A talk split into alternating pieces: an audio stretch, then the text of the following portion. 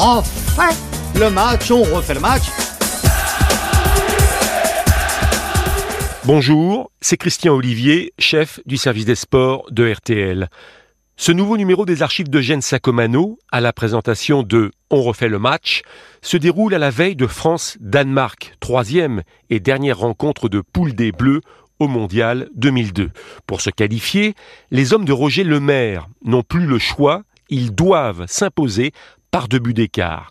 Avec le retour de Zidane, en sont-ils capables? Quelle équipe sera alignée autour du numéro 10 Autour de Gênes Sacomano, l'esprit est encore joyeux.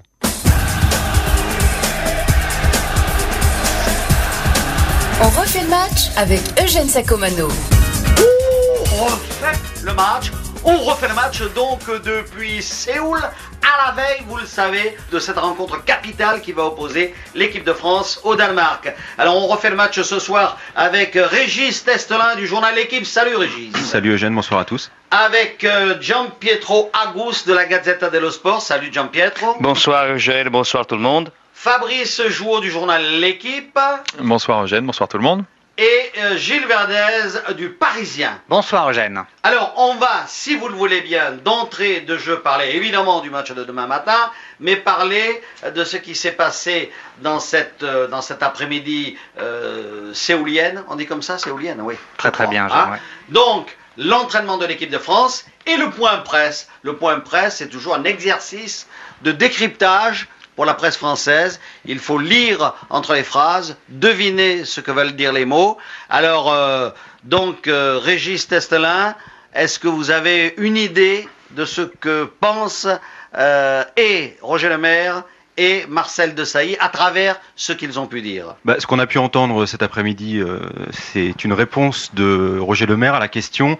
Vous nous aviez dit que Lilian Thuram allait récupérer sa place dans le couloir droit contre euh, le Danemark, après avoir occupé l'axe central contre l'Uruguay. Et à cette question, il nous a répondu « Je n'ai jamais dit ça Ce qui est faux. ». Ce qui est faux. Puisqu'il l'a dit la dernière fois. Enfin, c'est le charme de Roger Mais vous bon, on est c'est Roger Mais- Lemaire. Nous a-t-il menti? A-t-il changé d'avis? A-t-il fait évoluer son analyse? Toujours est-il que ce qu'il a dit il y a trois jours n'est plus ce qu'il a dit ce soir. Et il a dit, il a dit aussi. Régis, alors il a dit aussi, euh, Régis, qu'il avait évoqué cette éventualité avec Thuram dans des conditions bien précises. Il veut Mais- dire l'éventualité de jouer dans l'axe, ce qui ne veut strictement rien dire non plus. Oui, oui. Donc on n'est pas beaucoup plus avancé, Eugène, il faut bien le dire. Fabrice Jouot Oui, ben, je crois que de toute façon, euh, ce que dit Roger Le Maire, euh, on s'en fout un peu. On- ce qui nous importe, c'est ce qu'il va faire. Parce que, euh, à force de gloser sur ce qu'il dit, sur ce qu'il dit pas, on perd un peu de temps. Et, C'est vrai qu'on s'y retrouve difficilement. hein. Oui, mais c'est pas très important. Je veux dire, après tout, son propre langage, l'important c'est que lui-même le comprenne et que les joueurs le comprennent. Pour l'instant, on n'est pas sûr que ça ait bien fonctionné, mais peut-être que demain ça va aller.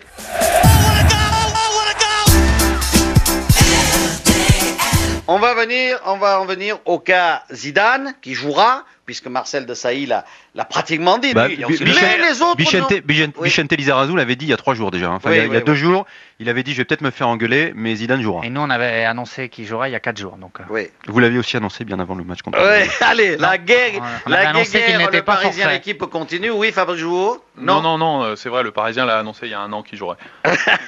Bon, alors, donc, jouer, Zidane, et la Gazette dello Sport l'a annoncé. il y a Oh, nous, vous savez, hein, on lit ailleurs. Bon, alors, donc, Zidane jouera, mais cet après-midi, est-ce qu'il semblerait que depuis vraiment trois jours, il joue complètement Alors, Verdez de ce qu'on n'a pas pu voir à l'entraînement, Hmm on s'aperçoit qu'il a une petite gêne au moment de frapper quand même du pied gauche. C'est votre avis, Régis Testelin Moi j'ai assisté à l'entraînement d'hier. Oui. Parce Qui que était l'entraînement. aussi à huis clos. euh, Ah bon, il était à huis clos Mais on- je l'ai vu de loin, de, très loin. de loin. Et l'entraînement d'hier, on a vu un Zidane qui, allait- qui était beaucoup mieux quand même. Qui, bon, il a toujours deux petites difficultés, c'est qu'il va pas complètement au bout de ses accélérations. On peut pas dire qu'il soit à 100% dans la course et dans les sprints. Et il ne frappe pas avec le pied gauche du coup de pied. Hmm. C'est-à-dire que s'il est à 20 mètres et qu'il faut déclencher une frappe, il hésite pour l'instant à le faire. Je pense qu'il prendra le risque s'il joue demain. Il se remet sur le pied droit dans ces Il se cas-là. remet sur le pied droit, il se sert très peu de son pied gauche. D'accord. Mais, mais, on- mais hier, hier, à l'entraînement, je l'ai vu faire un truc extraordinaire sur, euh, sur 30 mètres. hein. Il a pris le ballon, il a dribblé trois joueurs. euh, Hmm. Il était, bon, il est pas à 100%, mais il, Est-ce est- qu'on est peut dire qu'il est à, disons, 70-80% Bah, Le jour. Bah, je suis pas médecin euh, et euh, pas, pas vraiment devin, mais de ce qu'on voit euh, dans les entraînements auxquels on n'a pas le droit d'assister, donc on les voit vraiment de très très loin, on peut penser qu'il est à 70-75%. Et que Oui, demain, il gagnera peut-être 5 ou 6%. Mais bon, après, c'est pas un mystère, il sera pas à 100%, c'est clair. Ça, c'est sûr, c'est sûr. Il n'aura pas le rythme, il n'aura pas le rythme aussi, Il hein, de la compétition. Verdez. Alors il tirera sûrement les coups de pied arrêtés. On l'a vu enrouler une frappe magnifique euh, cet après-midi du pied droit. Euh, les corners Elle est allée au fond seront joués à deux. Non, Cet les après-midi, vous corners, l'avez vu à la les, télé les ou- corners seront joués à deux. Et euh, je pense que Zidane est à 80-85%. Mais l'inconnu majeur, c'est qu'apparemment, et le maire l'a précisé, il y a un petit risque de rechute. Ah. Petit risque de rechute, il l'a bien dit. Mais les Bleus sont dans un tel état que sans Zidane, c'est même pas la peine d'entamer le match. On refait le match. On refait le match sur RTL. Maintenant, là, compte tenu de tout ce qu'on a pu dire, on va essayer de, de voir un peu quelle sera l'équipe qui sera présentée demain. Alors, bon, Barthez, ça ne fait aucun doute. En pleine forme actuellement, hein, Régis Ah, au top, au top. Il est vraiment. euh, Bizarre quand même, hein, parce qu'il fait une saison moyenne à... Mais, mais Barthez, À Manchester. c'est- toujours pareil. Pour les grandes compétitions, ça, vous vous souvenez de l'Euro qu'il a fait? Il, Bah a oui. fait il a fait six arrêts contre le, durant l'Euro. De ça, il en parlait Il en encore. parlait. Il en parlait encore cet après-midi. de- Il disait, euh, mais Barthez, mais souvenez-vous de sa- son arrêt sur la tête d'Abel Xavier en demi-finale de, de l'Euro contre le Portugal. Il, il parlait de ça, il évoquait Oui, le mais il contre était, arrivé, il était arrivé en forme à l'Euro, autant que je Mais souviens. Barthez, il s'en fout de ça. Barthez, Toujours en forme. Barthez, deux semaines avant, euh, il mange des pâtes, il se couche à 8h30 et puis il fait des compétitions extraordinaires. Alors, nous avons tout à l'heure évoqué les possibilités des lignes arrières. Alors, effectivement, Verdez pense que Thuram va jouer à droite et que Christian Val va jouer dans l'axe. C'est pas votre avis, Testelin hein? Non, mais c'est de l'intuition, hein, ça repose sur rien. C'est, c'est, on n'a pas vu l'entraînement à huis clos, on ne sait pas ce qui s'est passé, on n'a pas de relais dans le groupe, on n'a pas d'informations, donc c'est, c'est, Oh, au- quelques-unes c'est quand au- même. c'est hein. au- c'est au pif. On a juste, on a juste une intuition parce Non, que, L'équipe parce en que le- général, c'est quand même plus des informations que des intuitions. oui, mais là sur le coup, on ne sait pas. Mais bon, le, Roger Le Maire a dit que, qu'il n'avait jamais dit que Thuram reprendrait sa place à droite, donc le discours n'est plus le même. Donc à partir du moment où il, où il dit ça, on peut imaginer que Thuram a une bonne chance de jouer dans l'axe. On a des bribes d'informations. Bon alors, Candela, Thuram, Desailly, Lizarazu. Lizarazu, on ne le change pas, non? Ah non. Non. Pourquoi vous voulez le changer, Eugène? Non, non, je ne veux pas le changer. C'est un, vraiment un brave garçon, Lisa et tout. Bon, il n'est pas en forme comme dans ses meilleurs jours, mais bon, il est là. l'autre jour. Hein il n'a pas été Il est défensivement irréprochable. Ouais, défensivement, oui. il. Il ne participe plus au jeu d'attaque. Il va peut-être y revenir. Hein bon, avec, avec, avec, avec Dugarry et Zidane, Voilà. Peut-être que c'est pas là, pareil. il, va, il va retrouver Voilà. son triangle voilà, là. peut-être. Et peut-être qu'à 10 contre 11, quand Henri n'est plus côté gauche, c'est moins facile de monter. Voilà, aussi. Alors, on va évoquer le milieu de terrain maintenant. Il y a peu de discussions, Gilles, au milieu Bah, de en l'absence de Petit, euh, le duo Makelele-Vieira s'impose que le maire ne change Pourquoi pas pas le système. Bogossian, Gilles? Il est blessé. Ah, il est légèrement touché. Non, il s'est Ils ont en- touché, Il s'est ouais. pas entraîné hier, il s'est entraîné aujourd'hui, mais pas Ah bon, hier. vous étiez encore hier Oh là là. Non, mais Remer, c'est- il a dit que dit. Bogossian, il a- Ah, il n'avait plus rien. Agus. Bogossian, il va bien. Mais je pense il va, pas. il va bien, il va, bien, mais il je bien, pense pas qu'il fasse hier. jouer dès le début. Il va rentrer en cours de match, mais c'est Makelele quand même. Oui. Et le problème que pose l'absence de Petit, c'est que nous serons déséquilibrés dans le secteur gauche de la récupération. Parce Bien que Petit sûr. est un pur gaucher, donc on a un peu peur que ce milieu récupérateur penche légèrement vers la droite. L'alignement maintenant des trois, des trois attaquants, enfin derrière Trezeguet, à droite Viltord, dans l'axe Zidane, à gauche Dugarry. On est à peu près sûr de notre coup là Oui. Hein. Bah, ça peut oui. être Dugarry ou qui. Sauf si. Gilles, il a des infos. Jouot, Ah, moi, je suis à peu près sûr jusqu'à ce que je lise le Parisien demain. Verdez, jusqu'à ce que vous lisiez l'équipe Tout le monde, non, non. Tout le monde est Ouais. unanime. Tout le monde est unanime. Euh, L'inconnu, c'est Djorkaeff, euh, qui devrait entrer en cours de rencontre, qui ne débutera pas, je pense. On refait le match. Eugène Sacomano sur RTL. Alors donc, on va prendre maintenant le dernier poste euh, où il y a une petite concurrence, c'est vrai. Trezeguet ou Cissé. Trezeguet, très logiquement et très normalement, c'est la norme Roger Le Maire. On aligne les titulaires. Mais Roger Le Maire a une tendresse particulière, apparemment, pour Cissé. Testelin, Régis. Bah, en l'absence de Thierry Henry, en l'absence de Nicolas Anelka, euh, Djibril Cissé est le seul joueur de vitesse pure qu'il reste à l'équipe de France devant. Parce que Trezeguet ne joue pas en profondeur, il fait rarement parler sa vitesse. Donc si, si Roger Le Maire a l'intention de prendre les Danois dans leur dos, euh, sait-on jamais s'il va pas s'il va pas choisir l'option Cissé? C'est tout à fait possible, mais bon, a, priori Trezeguet tient largement la corde. Fabrice Jouot. Ouais, Trezeguet tient la corde, je pense, d'autant que sa relation technique avec Zidane est assez limpide. Il a marqué 18 buts euh, sur son total en bleu, il a marqué 18 de ses buts euh, avec Zidane, euh, souvent comme passeur décisif. C'est deux joueurs qui s'entendent vraiment très bien, qui ont joué une saison ensemble à la Juventus. A priori, on voit mal Roger Lemaire prendre le risque de mettre Cissé d'entrée.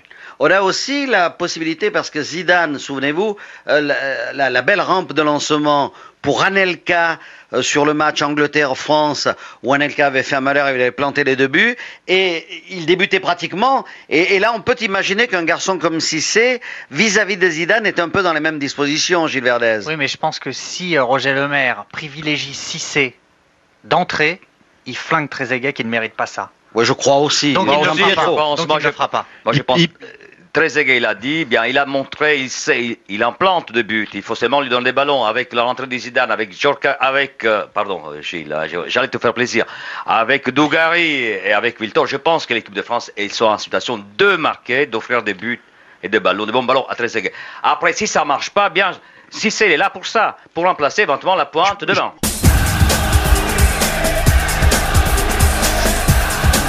On refait le match avec Eugène Sacomano. Alors maintenant, on va parler des possibilités de cette équipe de France devant une équipe comme le Danemark d'abord, par rapport au Danemark et à, et à sa valeur athlétique, technique, psychologique. Que doit faire l'équipe de France pour s'imposer? Régis Testelan. Bah, juste un mot sur le Danemark déjà, qui est, qui était, qui est notre souffre-douleur depuis quelques temps en, en compétition officielle, puisqu'on les a battus à la Coupe du Monde et à l'Euro 2000.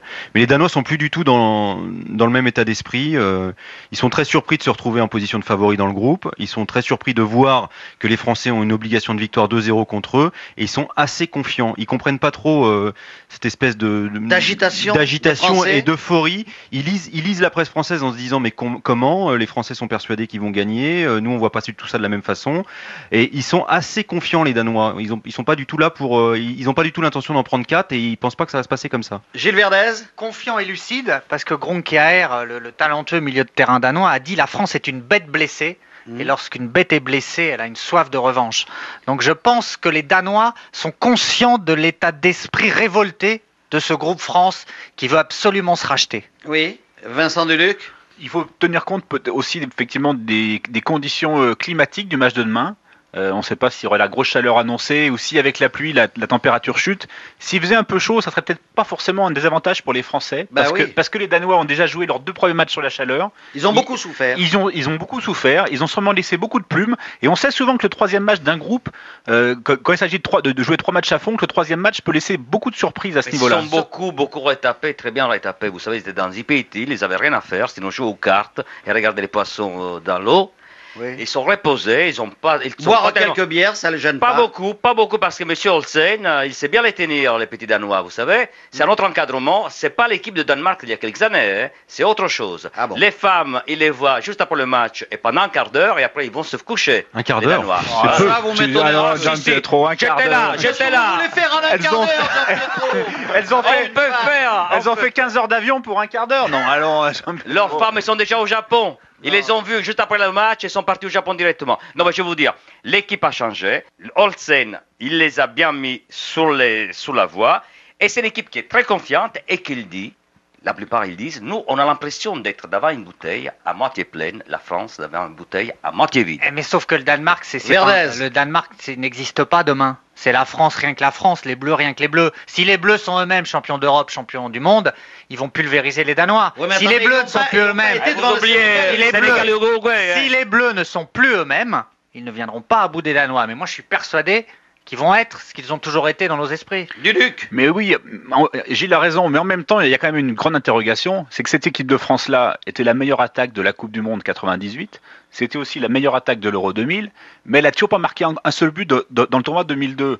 Alors on peut, on peut, on peut penser qu'il y a un hasard, mais on peut aussi penser que c'est peut-être sa, sa vraie limite actuelle et c'est- est-ce qu'il la perdra? Mais C'est l'inquiétude, Régis. non, mais Roger Lemaire ne parle pas de hasard. hein. Quand, il, quand, il, quand il, euh, il relève que son équipe n'a pas marqué de but depuis le début de la compétition, il, il est franchement inquiet par rapport à ça. Et quand il en parle, euh, il se demande, il, il est, il est pas certain que ça va se déclencher, que ça va s'ouvrir un jour ou l'autre. hein. C'est la vie aussi, c'est la vie aussi d'Aimé Jacquet.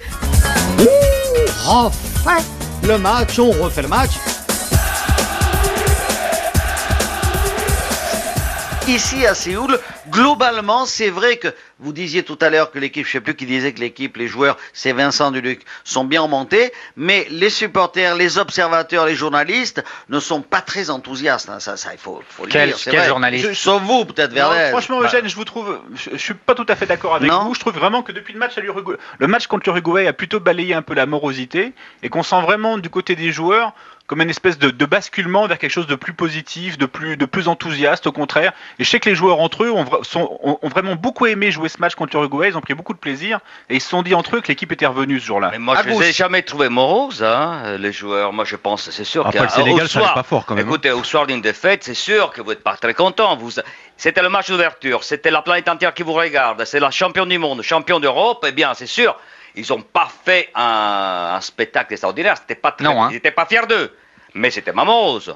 Ce qui- moi, ce qui freine un petit peu mon enthousiasme, c'est ces deux buts d'écart. On, on demanderait à l'équipe de gagner tout simplement, j'y croirais. Mais deux buts d'écart, ça me paraît une situation assez complexe à gérer. Je sais pas bien comment comment appréhender deux buts d'écart. Est-ce qu'il faut attaquer tout de suite après avoir mis le premier, quitte à s'exposer au contre? Est-ce qu'il faut gérer le temps? Et Ça, c'est un, contexte très difficile à gérer dans lequel, dans lequel les Danois vont pouvoir s'engouffrer tôt ou tard dans la partie. Mais- Une, une différence de deux buts, ça me, ça me fait un peu peur. ça. Vincent Duluc. Mais c'est difficile à gérer aussi pour les Danois. Et les, les Danois n'ont pas forcément la culture de gérer ces résultats-là. Ils ont un jeu assez généreux. Quand, quand ils ont le ballon, leur, leur, leur système ressemble vaguement à un 4-2-4. Ils aiment la profondeur. Ils, ils aiment, Ils aiment jouer. Ils aiment jouer. Et ils vont eux aussi se trouver face à une situation qu'ils n'ont pas l'habitude de gérer du tout. Verdez. Mais Roger Lemaire a dit qu'il n'était pas nécessaire hein, de, de marquer tout de suite, ça c'est clair, mais il a demandé aussi beaucoup d'envie, beaucoup d'engagement, le dépassement de soi, le dépassement de fonction. Mm. Il faut que la France retrouve des valeurs d'agressivité dans les duels, d'engagement, sinon elle est perdue. Bah, Faut les qu'ils Ar- jouent à 11 comme ils ont joué à 10 contre l'Uruguay.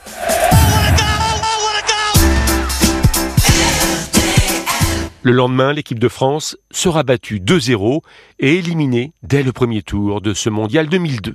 Merci d'avoir écouté ce grand moment de radio signé Eugène Sacomano. Si vous avez aimé, n'hésitez pas à en parler autour de vous, à le partager. Retrouvez On refait le match sur l'application RTL, rtl.fr et sur toutes les plateformes partenaires. Quant à moi, je vous donne rendez-vous tous les samedis de 18h30 à 20h dans On refait le match. À très vite.